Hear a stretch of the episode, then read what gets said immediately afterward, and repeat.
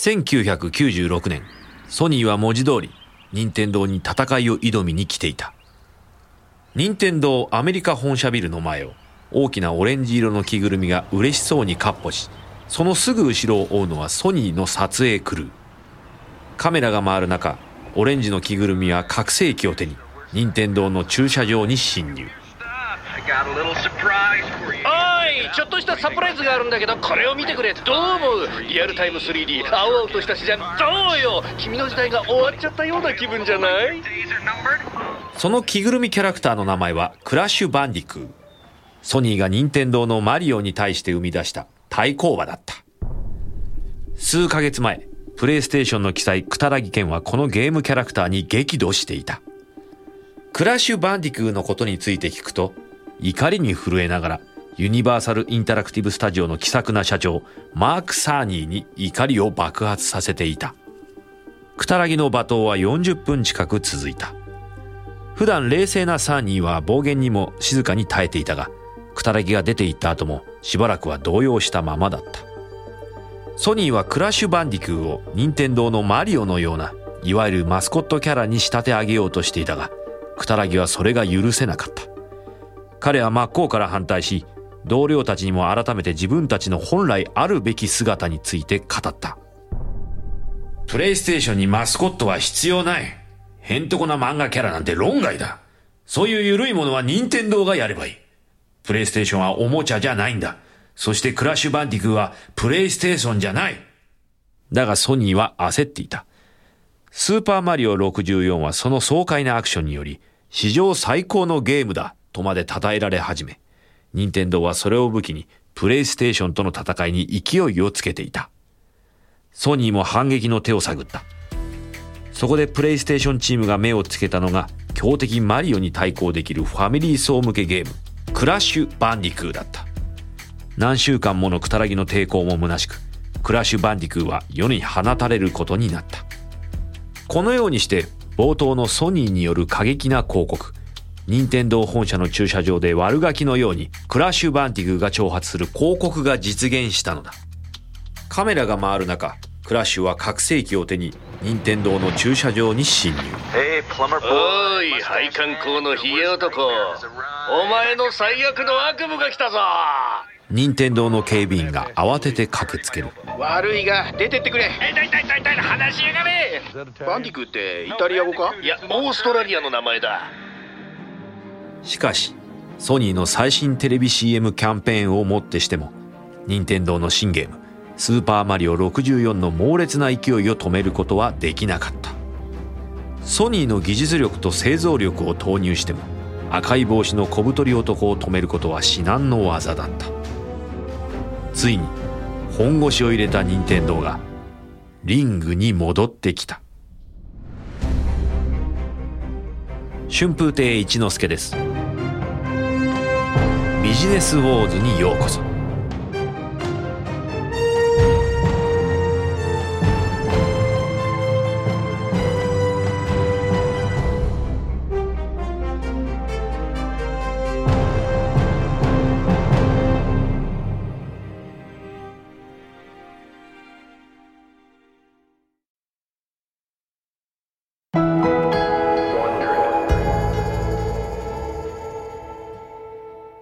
任天堂対ソニーの6話にわたるシリーズ。今回が最終回になりました。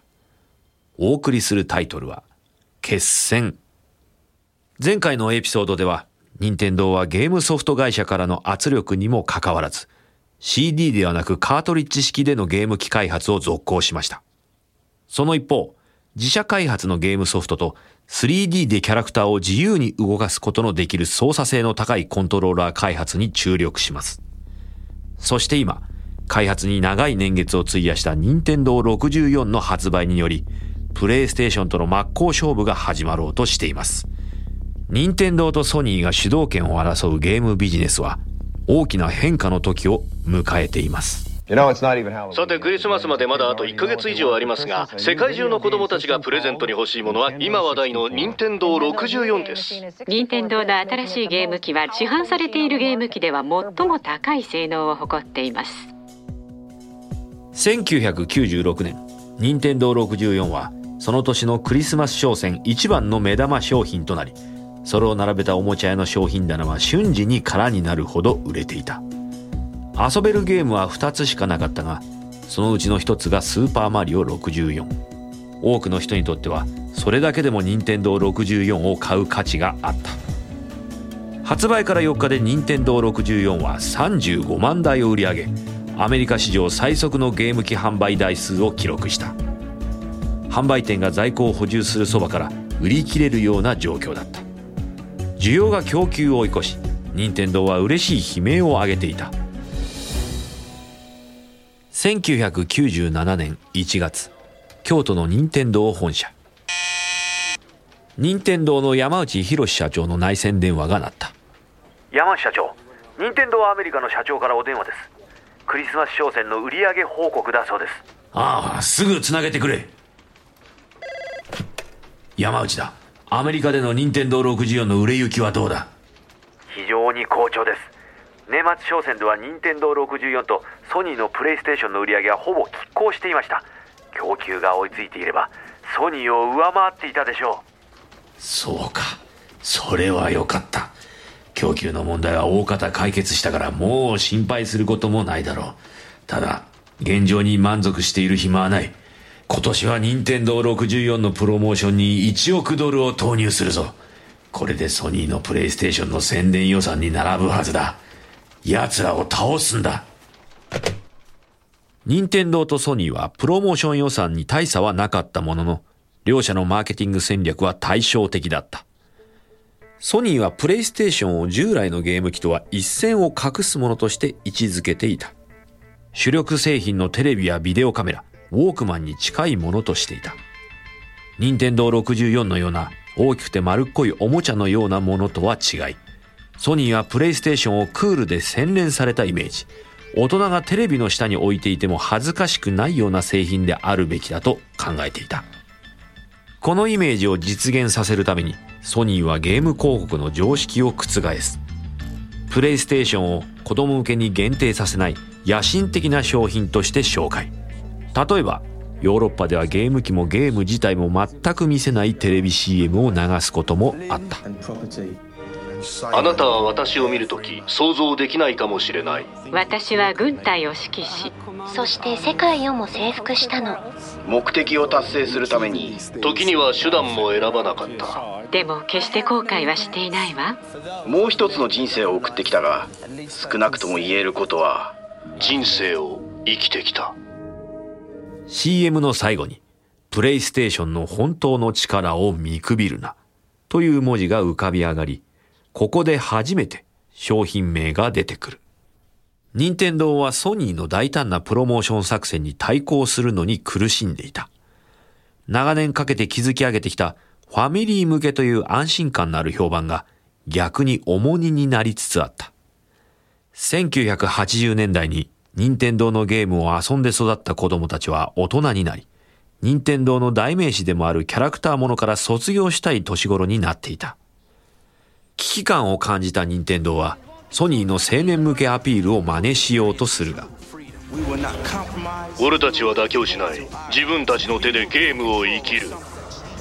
自分たちの意志で進み続ける。俺たちがシステムを変える。しかし、挑発的なナレーションも画面に映し出された任天堂の遊び心あふれるゲームとはあまりにも不釣り合いだった。任天堂はまた家族向けというこだわりを緩和し、ジェームズ・ボンドの映画007ゴールデンアイをもとに、主人公の目線で体験できるシューティングゲームを作り出した。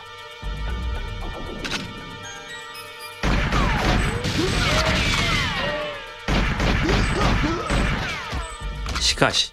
任天堂のデザイン責任者はゲームで描写される出血とスナイパーによる銃撃シーンを見てたじろぎ、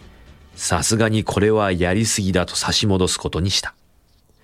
彼はゴールデンアイを作っているゲームソフト会社のディレクター、26歳のマーティン・ホリスに修正案をファックスで送った。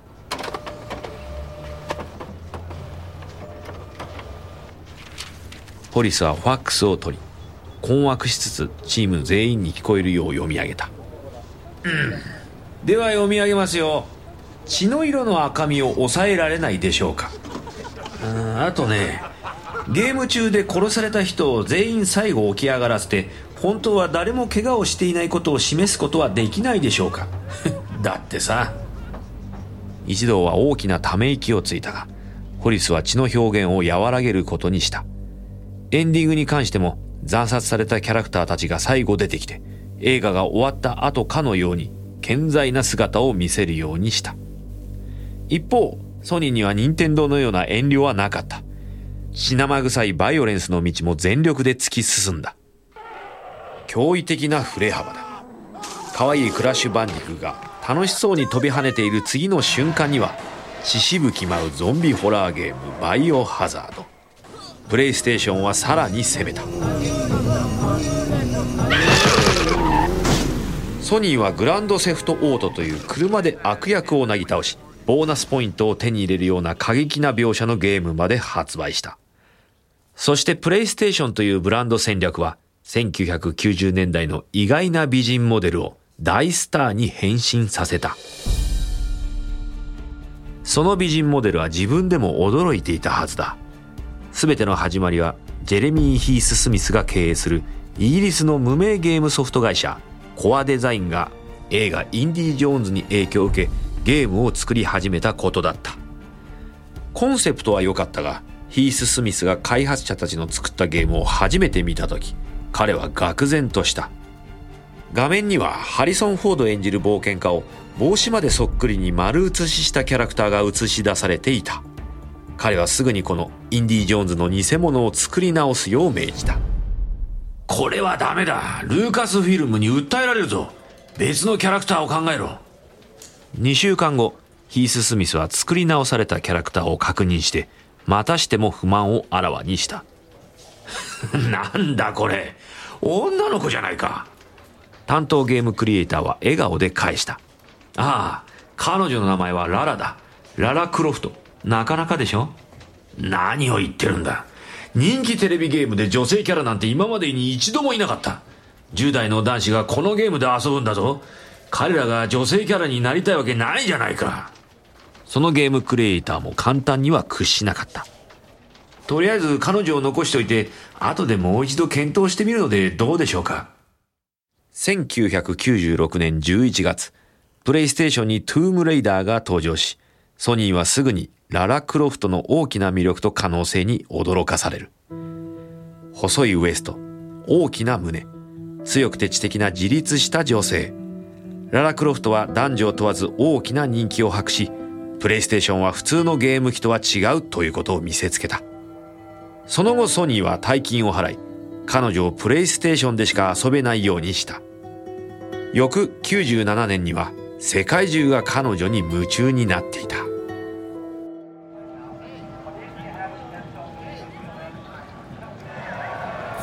1997年9月ロンドンで開催されているヨーロッパのコンピューター見本市。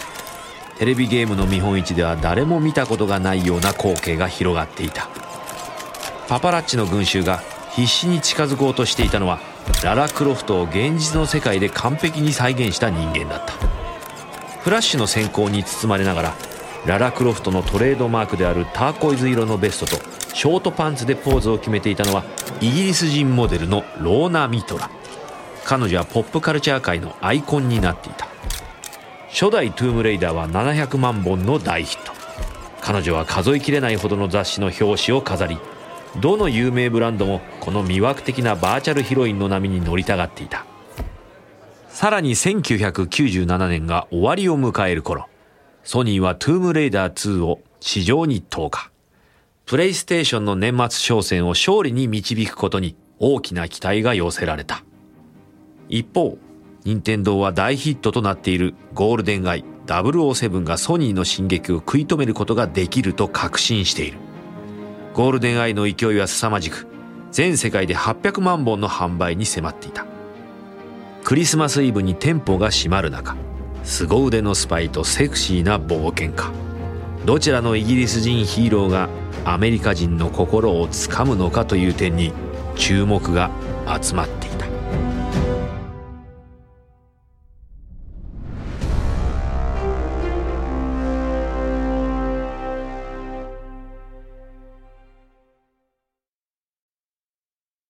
クリスマスがまた一つ終わり、任天堂の山内博社長は1997年の年末商戦レポートを読んでいた。日本では任天堂64はプレイステーションに惨敗。カートリッジ式を選択した結果、国内で絶大な人気を誇っていた RPG、ファイナルファンタジーやドラゴンクエストをソニーに譲ってしまった。もはや国内では任天堂64はセガサターンにも売上台数で負けていた。それでも国外の状況はまだ明るく、クリスマス期間中、欧米では何百万人もが任天堂64を買った。だがその数字にも純粋に喜ぶことはできなかった。任天堂64が1台売れている間に、ソニーは2台のプレイステーションを売っていた。この2つのゲーム機の間には、到底埋められない差が広がっていた。任天堂はそれでも好調ではあった。莫大な資金を保有し、世界最高クラスのゲーム制作力があった。携帯ゲーム機ゲームボーイはポケットモンスターポケモンの爆発的な大ヒットにより盤石な資金源となっていた。しかし山内社長はテレビゲーム市場が大きく変わってしまったことを痛感した。王者任天堂がついに抜かれた。任天堂がいくらあがいても今回のテレビゲーム戦争の結果は変えられないと山内社長も分かっていた。任天堂は現在の市場シェアを維持し、次のゲーム機戦争で勝者として返り咲く機会を伺うことにした。こうしている間にも、社長室の下に重なるフロアでは、ゲーム開発者たちが任天堂のために新しいゲームを作っていた。任天堂が長年続けてきた人気アクションアドベンチャーシリーズの最新作、ゼルダの伝説だ。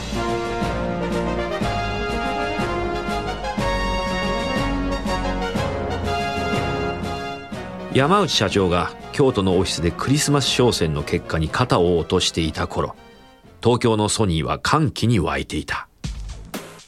クタラギが1984年に夢見ていた。ソニーをゲーム業界のリーダーにするという悲願がついに実現したのだ。プレイステーションは世界で最も人気のあるゲーム機の座に上り詰めた。ソニーの進撃は続いた。クタラギは1998年の目標として未だプレイステーションが征服できていないある市場に照準を定めた。任天堂が固く守っている不動の市場。そう。クタラギは任天堂から低年齢層を奪い取ろうと動き始めた。その策略の最前線に投入されたのがまさに任天堂の可愛らしさを持った紫の赤ちゃんドラゴンを主人公にしたゲームスパイロ・ザ・ドラゴンだった。1998年秋を迎え、任天堂は自分たちの市場を荒らすプレイステーションの進撃を阻止するために戦っていた。任天堂はゼルダの伝説、時のオカリナで巻き返しを図る。任天堂64にとって最後の砦となり得る生命線、新作ゼルダに任天堂は巨額な広告宣伝費を投入した。ゼルダの発売が近づくにつれアメリカでは全国1万館以上の映画館でプロモーション映像が流れた。ドラマチックな音楽とゴシック調の字幕で「暗黒の時代がやってくる」で始まり。最後に汝は舞い上がれるか。それともフルボッコにされるか。と今風な終わり方をする。評判は上々だった。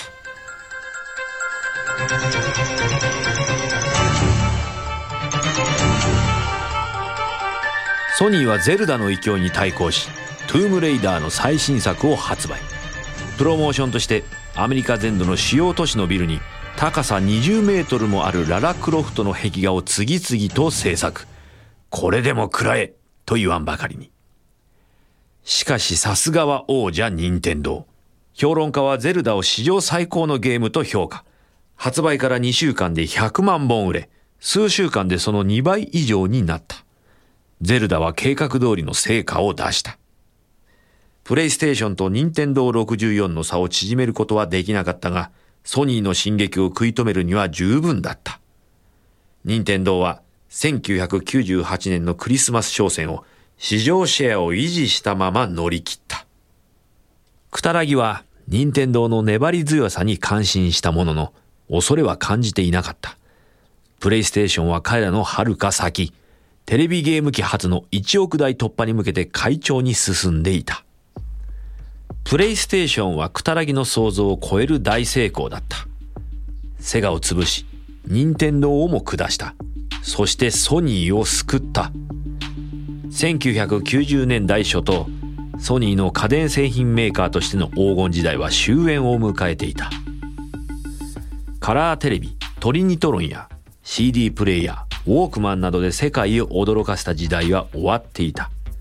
かつてのソニーの輝きは失われつつあった。しかし、プレイステーションの登場により、その昔生き残りをかけて本社から逃げるように離れた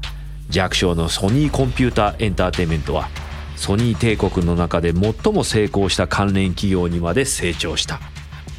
新時代を築き上げた革命家クタラギ健は将来のソニー社長候補とまで評価されるまでになった。プレイステーションはゲームビジネスをも変えた。ゲームをクールなものにし大人たちを魅了することでソニーはテレビゲームを大衆娯楽へと昇華させた。ほんの2年前までテレビゲームをするのはほとんど子供だけだった。それは今日プレイヤー層のほとんどは大人に変わっている。またプレイステーションユーザーの約4分の1は女性。ゲームは男の遊びという考えすらも過去のものとなった。プレイステーションのおかげでテレビゲームの売り上げは過去最高を記録している。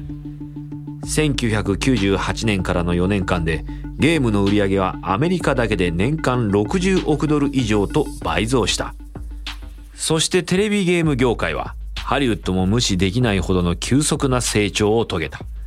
任天堂のゴールデンアイの売上総額はアメリカで元となったジェームズ・ボンド作品の興行収入に対して2倍以上にもなった1999年プレイステーションは任天堂に勝利した。しかし、くたらぎにプレイステーションの成功に甘んじている暇はない。彼はすでに新しく進化したプレイステーション2のことを考えていた。京都の山内社長は以前の考え方を捨て、カートリッジを使わない任天堂64の後継機となるゲーム機を考案していた。社長はカートリッジへの強いこだわりを捨て、任天堂からソニーへ流れていったゲームソフト会社を取り戻すために CD を採用することにした。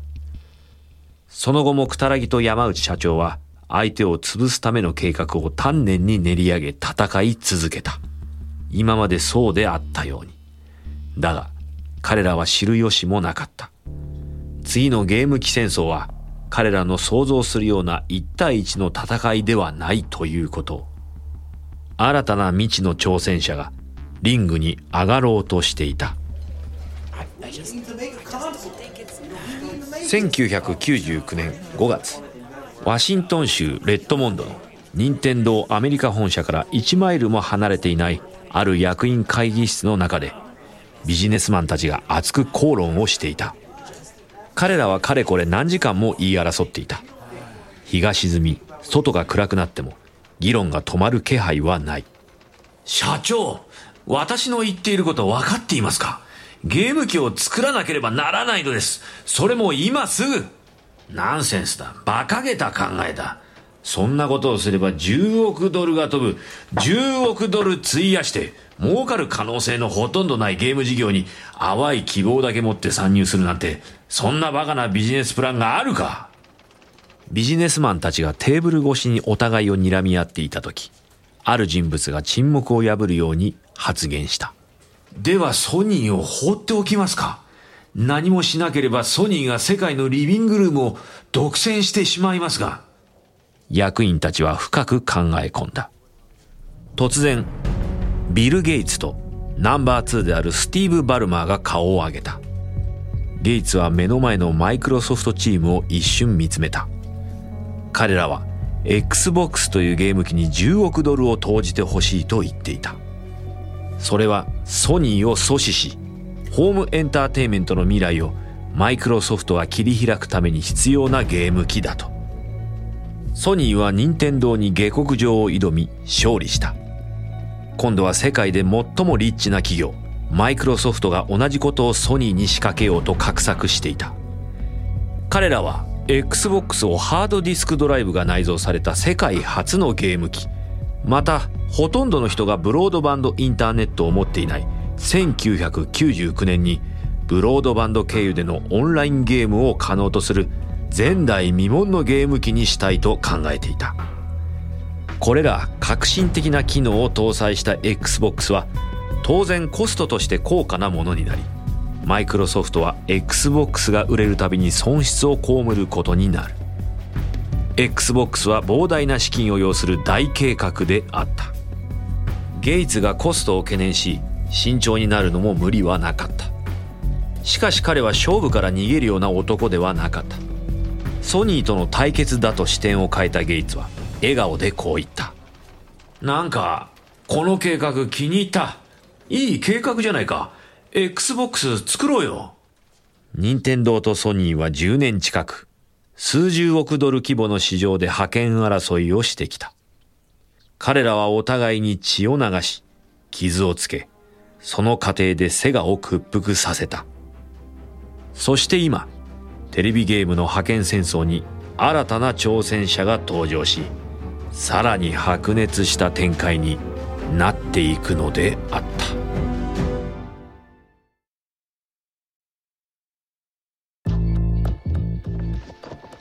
ビジネスウォーズのこのエピソードお楽しみいただけたでしょうか？皆様から番組の感想をぜひ聞かせてください。メールアドレスは bw.1242.com bw.1242.com この物語はポッドドッグとすべての主要なポッドキャストアプリのほか日本放送ポッドキャストステーションでお聞きいただけます。ストーリー中のお聞きいただいた会話についてですが私たちには当時の正確な会話を知ることはできませんができる限りのリサーチに基づいて構成されています。この一連のビジネスウォーズのオリジナル版ではデビッド・ブラウンがホストを務めましたがこの日本語版の案内役は私春風亭一之輔でお送りしました。この物語はリプレイビデオゲームの歴史の著者であるトリスタン・ドノバンの作品です。シニアプロデューサーおよび編集カレン・ロープロデューサージェニー・ローワー・ベックマンオリジナルサウンドデザインジョナサン・シフレットエグゼクティブプロデューサーマーシャル・ルーイエルナン・ロペスによりワンダリーのコンテンツとして制作されました。翻訳吉原ボビー。日本語版制作シャララカンパニー。日本語版プロデュースおよび監修日本放送でお届けしました。